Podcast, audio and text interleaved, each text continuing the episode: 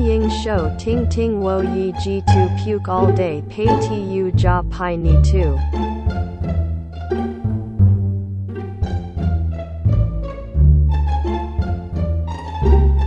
大家好，大家好，我是佩佩。等一下如果听到啵啵啵的声音，就是我家老公在拉屎的声音，还有冲马桶。我是不想听 OK， 我是不想听到。但等一下也有可能我们家的洗衣机会唱歌。靠，你们家洗衣机还会唱歌哦？会啊，好扯哦。怎么了？不行，而且是我自己录音的哦，我放进去的，等一下就会有我的歌声。但是假的啊，靠腰哦。好，我们今天要讲的是租屋，租屋怪谈也不算啦，就是会发生的事情。嗯、基本上我长期都在租屋，你有听到我老公在冲马桶的声音？而且他可能会冲两三次，因为我们家楼下的马桶好像塞住了，所以导致我们楼上也有点问题。Oh my god， 这不就是租屋的问题了吗？因为今天其实我要讲的是我们交屋的问题，但是我又觉得你租屋那边有很多鬼故事。哦，对啊，我租屋其实应该是说我租屋遇到的都是好的房东，除了现在这个，就是我觉得我们一直以来啊，我跟我老公在一起八年嘛，等于我们住在一起八年了。我们从第一个房子开始，嗯、其实我们都。呃，我觉得我们都找到不错，然后房东也很好，我们都是那种很便宜的，就可以租租到很大的，但是都是套房啦。可是就是最后这个，我觉得我们的好运都用在前面了。我们搬进现在这个家，它好的一点就是它可以倒垃圾，就有管理大哥可以收东西。但是我们搬来的第三个月洗衣机就坏了，第六个月冷气就坏了，再过三个月我的冰箱又坏了，然后呢，再过三个月，你知道我的门又坏了。等于我把它什么东西都换过一轮哦。对，重点是你跟房东讲，然后房东怎么说？呃，一刚开始洗衣机坏了以后呢，因为洗衣机为什么会坏，是因为它在外面，然后它那个按钮都已经破掉了，就是它上面的那个都保护层都已经破掉，嗯、所以下雨是会渗进去。所以呢，那时候我就说，哎，那个不好意思，因为那个房东是找代理人，我就跟代理人说，哎，那个。洗衣机不能用，你们可不可以请人家来修？不能洗衣服很痛苦。然后反正就讲到后面，他就说、嗯：“呃，是这样的，基本上我们是使用者付费。干你老师嘞，你那个东西放在外面多久了？就在我这时候坏掉，那我就水小，然后就要换，所以导致后面的冷气跟冰箱我都是自己换的。但是那个门，你知道有一次我们就被关到外面，真的完全进不来。重点是我在前几天就已经跟我老公说那个门怪怪的，我老公还是不修好，所以他就坏了。我们就真的跟我们家儿子，就是你知道分隔两地，我们中间就是隔着一道门，怎么开都开不了哦。对，怎么开都开不了哦。结果好险，那一次换门他们愿意付钱，因为听说那个锁要三四千块。Oh my god！对的，我觉得就是，嗯，房东是真的蛮重要。嗯、可是重点是他已经找代理人了，怎么还会这样？所以我觉得有问题。所以我觉得有问题的是那个代理人啊，因为我们前面的代那一个代理人很好，但是之后就是发生一些问题，就换掉现换到现在的这个代理人。然后现在这个代理人就是那种到嗯很慢会回讯息啊，或者是就是。哦对，我觉得没有那么积极啦。我觉得 OK， 嗯 OK OK， 所以真的很辛苦。还好你们买房子了，对，是不是？我觉得我们年纪大概到了这时候，就差不多该买房子了。我的，我我之前都住在家里，嗯，然后是为爱走天涯来到台北之后，才又开始租房子。但还好这次妹妹割舍掉了，嗯 ，Yeah of course。嗯，不然你要陪我到永久是不是？我想啊，包含死了我都要跟着你，坐在你的肩膀上。不要，我不要。对，好，反正就是来台北这个，我觉得就是我住在那时候住蘆洲，但台北的房价真的有够要求的，因为我真住高雄已经住了，回去住了十年，然后又再来台北的时候，发现跟十房价。跟十年前房价就差很多，我租那一间要一万一万四，嗯，然后很小套房吗？套房啊，哦，是不是很吓人？哎、欸，比我这边小吗？差不多哦，哦，差不多。那我这边才六千五哎。对啊，我这边一万四哎。嗯。OK， 好，反正就是我住在这里，我觉得还 OK 啦，因为它就是两面采光，我那时候就看两面采光，但是因为它厕所在里面，它是因为套房总是会另外隔嘛，所以它厕所在里面之后，它就会因为湿气都在里面，就是会有很多霉，嗯，你就会发现好像墙壁有很多霉，很像那个之前伊藤伊藤润二的漫画，慢慢霉长出来的那一种。嗯嗯对、嗯，然后长会长出香菇，那香菇就有人脸这样。对对对对对。然后后来它就慢慢的长进去我的喉咙里面，然后一直伸到我的身体里面。对对 对, 对, 对, 对。然后香菇就在我身体里面长出来。没错。OK。嗯。好，那我们就是这个是一个过渡期。我今天要讲的其实是我们昨天去参加，因为我女友买房子了，然后在去年的时候交屋，然后装潢。然后今年我们三月份搬到他买的这个房子，然后我们昨天去参加区分所有权人会议，之后你们也都会遇到这个状况，所以我现在就是讲给你们听。嗯、但是我要讲之前想说，不知道会不会有人想要知道一下买房子的流程？会吧，因为现在蛮多没有，现在蛮多人都想要，年轻人都想要买房子。像我昨天才有一个朋友问我，他就说：“哎，干那买房子的事情可以问你吗？”我说：“你可以问我，但是你自己要做很多很多的功功课，因为我觉得买房子它不是那种，不是那种你知道几千块，或者是像保单一样几万块，你还可以说终止的。”它是那种你钱砸下去、嗯、它就是可能二十年三十年，我觉得就是你要做足功课，你不能都就是依赖说什么呃别人给你资讯啊，或者像我那朋友就很懒，他就是找房仲，然后我昨天就跟他聊，我就说那你想找什么，他就说他要找透天，我说哦你要找透天哦，好，那透天就是要自己倒垃圾嘛跟没有管理员嘛，对啊，然后他就说可是这两个我都需要，我就说妈的逼，那你是是想怎样？我是不知道比较，但是我不知道比较高级的那种透天社区有没有这种服务，就是可能要找到高级的透天社区，但是他开出来的价格又不是可以买高级的透天社区的那种。哦，那就是要不然他就去买买在很乡下的地方啊。可是还是没有人帮你倒垃圾啊！呀，那就你偷天你还是要自己倒啊、就是！现在有那种你可以上网搜寻，就是帮忙倒垃圾的。嗯、我知道那种，可是一个月付多少钱？嗯嗯嗯，就像其实就像是我们餐厅的那种大绿，就是人家会定时来收。可是像我们租大楼，虽然说要缴管理费，但是至少我今天什么时间我想倒垃圾，我就可以下去倒。的确啊，我觉得很方便啊。对啊，所以我觉得垃圾也不会在家里臭、嗯、没错，所以买房之前其实我觉得最重要的是你要先思考你到底要要我觉得第一第一步啦，我不知道 Phoebe 是不是，但是我的第一步是我先确定我以后会不会换房子，嗯，这这间房子是不是只是我的跳板。那因为你知道我老公就是是一个搬家只会躺在床上的人，所以我就想说我买了这间房子我就不会再搬家了，所以我就跟我老公说好，那老公我们就是这间房子我们看了，你不要想说之后还要再搬家什么的，那个是未知数，目前我就是不会想要搬家了，所以我们就是买一个永远的房子。那买了永远的房子以后，我们就要去思考到底是要买透天还是买大楼。那我就透天有鬼嘛，所以我就想说那我要买大楼。你才是鬼啦！然后反正买了大楼之后，我就要开始去想我要三房还是两房。那因为我们没有小孩，所以我们是不是两房就够了？那两房够了之后，我们就要去就是认真的去看。我觉得是用价钱来来找地段，而不是用地段来找你要的价钱。你觉得这样对不对？嗯、对，你要知道你的预算大概多少嘛。对，然后所以我当初我买房子的流程大概是这样，我们就是确定我们的价格是一坪多少我们可以负担的以后，我们一天看了三家预售屋，然后我们我们是什么时候决定的？几天还是一个礼拜？就是两天嘛，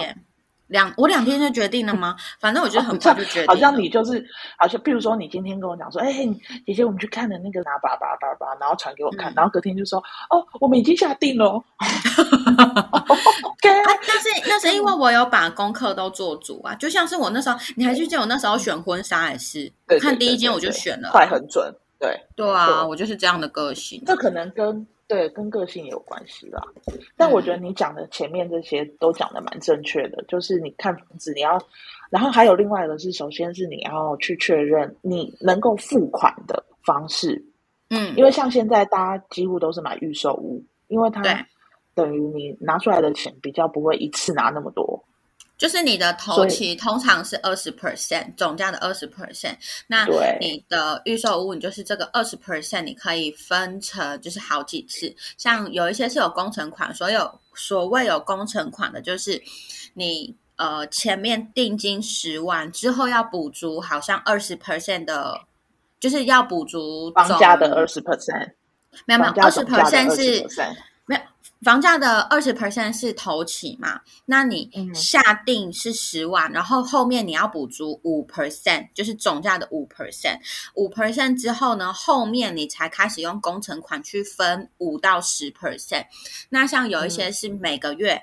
要求你要每个月汇钱，那有一些是三个月、嗯、就是要看他们的方式。那像最近很常用的话术呢，就是什么小资族买房不用工程款，那个就要特别小心的原因是因为零工程款什么的，对对对对，那个要特别小心的就是它虽然说是零工程款，但是你自己要存钱啊。如果你自己没有，它没有工程款，就是它中间在盖房子的中间不跟你收钱，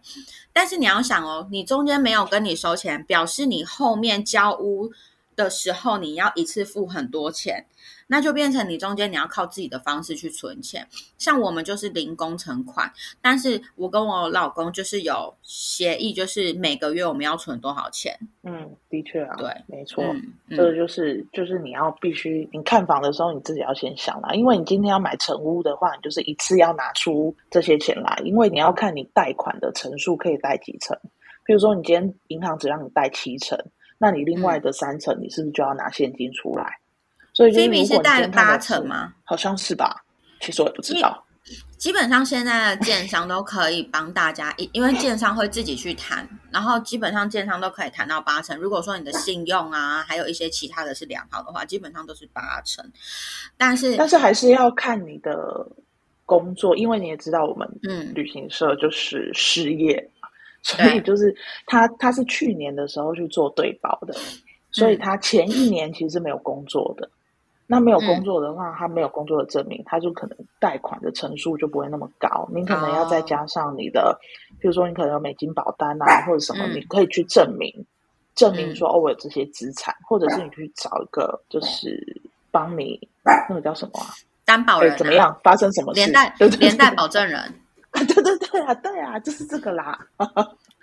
因为其实像其实那个什么，但是其实通常建商一起去谈都还可以啦，百分之八十九十都是可以谈到八成的。但是就是刚刚佩蒂有讲到一个比较重要的，就是时间点。例如说，你今天可能他预你就算是买预售屋，但是他房子快要盖好了。那等于你也是短时间内要拿出很多钱，像我们那时候去看有一间已经快盖好了吧，就是已经盖到一半了，然后那阿姨就说我跟你讲啊，我跟你讲这个很便宜哦，你们只要一个月付十几万就可以了，一个月十几万一个月付十几万，你知道我是一个income 非常不稳定的人，然后我老公虽然 income 很稳定，但是问题是搭配一个 income 不稳定的我，一个月十几万是疯了吗？阿姨还说啊很便宜，我跟你讲哦，你们这样子只要怎样怎样怎样怎样，它的总价是低的，但是它换算一个月要付的钱是高的，所以那个是觉得你们是有钱人、嗯、没有，那阿姨其实是有钱人了。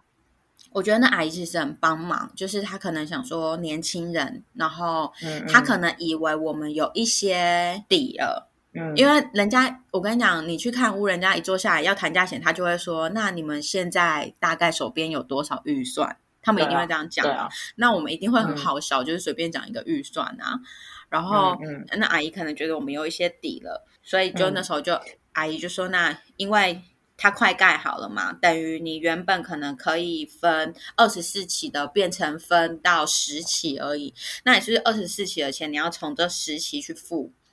那可能就是你一个月就会付到比较高的钱这样子、嗯、对啊，当然啊，当然就这样子的。嗯，好，那你们家屋到底遇到什么问题啊？好好好，那我先讲一下我们那个，就是你因为你你现在只到买房子嘛，然后你还没有交屋嘛，所以我大概讲一下就是我们经历过的这些流程。嗯，因为通常就是要快要盖好的时候你会知道。嗯，因为像你们现在都一直去看地下室嘛，对不对？有那种地下一楼盖好了，地下什么地下室盖好了，现在在往上盖等等的。那当然我们那个时候也是这样、嗯、就是因为我们后来买那个我女友买在林口，所以我们就都会来林口这边看，然后说哦快要盖好了这样、嗯、那最后呢盖好的时候他就是会寄信给你说哦我们已经盖好了、嗯、然后要来验屋。嗯，验屋那你你老公也都知道，就是我们都会先来验屋，第一次通常不会第一次就验好了，因为会可能看到一些瑕疵、嗯、那通常呢会建议带着你的设计师一起来做验屋、嗯、我们设计师就是我我本人。好 OK 好然后反正就是你验了第一次有什么缺失你跟他讲，他会去做改进、嗯、再跟你约第二次的验屋。好、嗯、然后反正我们我们只验了两次而已。嗯，因为有有些东西就是很鸡毛蒜皮，比如说油漆啊或者是怎么样，那个你到时候装潢重新再油漆还不是就没了。对啊，就是很有对，我们就不会太吹毛求疵。但是我们这一层就是我们有一次来的时候出来门，它的大门那个大门上面贴了很多那个叫做纸胶带，因为就是他建商会跟你讲说哪里有缺失，你跟他说哦这里可能凹陷了，他就会贴一个纸胶带、哦、这样他们就会知道说要来补这里、嗯、然后我们出来看的时候那个大门上面应该有五十八张纸胶带，我真的要笑死了。我跟你讲，你老公是不是最讨厌这种人？对，最讨厌这种人。而且啊，我觉得这种人当邻居很可怕。你可能有一点点声音，他就敲门，他就说不好意思哦，你们刚刚是不是太大声了？然后可能过一下敲门说不好意思，你们那个电视声太大声了。感觉他们就是。所以我们看到的时候，我们看到的时候有点闪尿，想说、嗯哦、这种人怎么住在隔壁这样子？但他是在你们的隔壁还是对门？ no, no, no, 哦、很远 ，OK， 很远很远，另外一头。对，那还好。反正这个就是。验屋，那你验屋完之后呢，就会你就会跟他讲说 OK 我们已经确认验屋完毕了，然后就会开始银行，他就会跟你约银行要来做对保、嗯、然后要来过户，因为他必须要把房子过户给你嘛、嗯、然后要跟银行对保，就是贷款要下来，然后最后就是做交屋，就是都没问题了、嗯、已经拨款了，然后就交屋给你。好，然后交屋给你之后你当然就是开始自己要装潢嘛。那我们就是大概去年十二月的时候交屋，那因为就是要过年了，我们也没有给设计师太大的压力。那我们最后是在三月初的时候住进来。嗯、那因为去年十一月就开始交屋了，所以大概半年的时间，建商会负责管理嘛，然后半年之后就要转移这些，比如说管委会要成立管委会，他要把这些管理的责任交给我们了。所以我们就在昨天的时候去参加第一次呃所有权人区分所有权人会议，这个就是每一年都一定要开的住户大会。嗯，对。然后这个住户大会就是譬如说你的外墙有什么损坏啦，或者是有什么重要的，譬如说可能你们要增加什么设施啊，或者是什么等等的，就是在住户大会的时候要大家一起开会，然后要决定。嗯，所以这个住户大会。第一个，我们最重要的重点就是要选出管委会。嗯，好，然后所以我们呢，而、哦、而且我们建商昨天是办在饭店，芙蓉大饭店。然后我们想说，哦，那饭店不错呢，可是又想说、嗯，感觉好像建商不会准备餐食、茶点啊那些不会，所以我们就还好，我们有先去吃了一个三角饭团再进去，因为我们想说应该会有一场硬仗要打，嗯、所以呢，我们就去了之后，我们就坐下来，我们本来想说。该不会就只有十户来参加吧？结果一进去哦，很多哎、欸。然后我们总共九十七户，我们这个只有一栋而已。然后九十七户，嗯、然后九十七户里面呢，他必须一定要达到一定的人数才能够开会。对，所以我看一下，我们是三，一定要三分之二出席，所以一定要六十五户出席。然后我们昨天大概来了七十一户，嗯。所以确定可以开会，所以我们就开始开会了。然后开会之后呢，第一个他就是请那个物管公司，嗯，因为物管公司的人要上来讲，他是司仪，就是当天的主持人，然后他要上来讲就是我们开会，然后开什么会，然后要讲规约，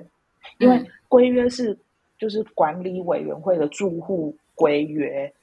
嗯，你们在签跟建商签合约的时候，他的那一本合约里面就会有一个住户规约，你们有吗？会，有啊，有对不对？然后这个住户规约里面，它其实是制式化的，就是由内政部吧，应该是那边去订定的这个住户规约，然后你就是按照它的规约里面，嗯、当然有一些细项你可以自己选择，然后它就一条一条的。在讲这个规约，然后还有讲一些是他们建议我们可以修改的。嗯、然后这个物管公司来的人是双硕士，然后还是基隆市的，就是这个条例的委员。然后他就讲他的啪啪啪一堆。然后我想说，哦，来了一个双硕士，应该讲话比较清楚，因为通常合约这种东西是很困难的。对，就是对一般人去看它是很困难的，因为像我自己是做旅行社，我们一定要签定型化契约书。嗯、那在签契约书的时候，我都会跟客人讲得很清楚，尤其是跟他权利有关的东西，我都会讲给他听。嗯、譬如说你的团费是多少，嗯、你今天没有出发，或者是你自己你自己没办法出发的话，按照时间你需要付多少的违约金，这些我都会讲得清清楚楚的，对，以免到时候会有状况。好，我就想说双硕士应该 OK 吧，结果他讲话没有一个人听得懂。哎、欸，我一直转过去看我女友，想说他到底在说什么。嗯，就是为什么不好好讲清楚？我觉得这样，因为他就是一条一条的念，对，然后那个念的感觉就是让你觉得他好像没看过这个合约。嗯嗯嗯，然后我就真的听得很痛苦，一直在捏我的大腿。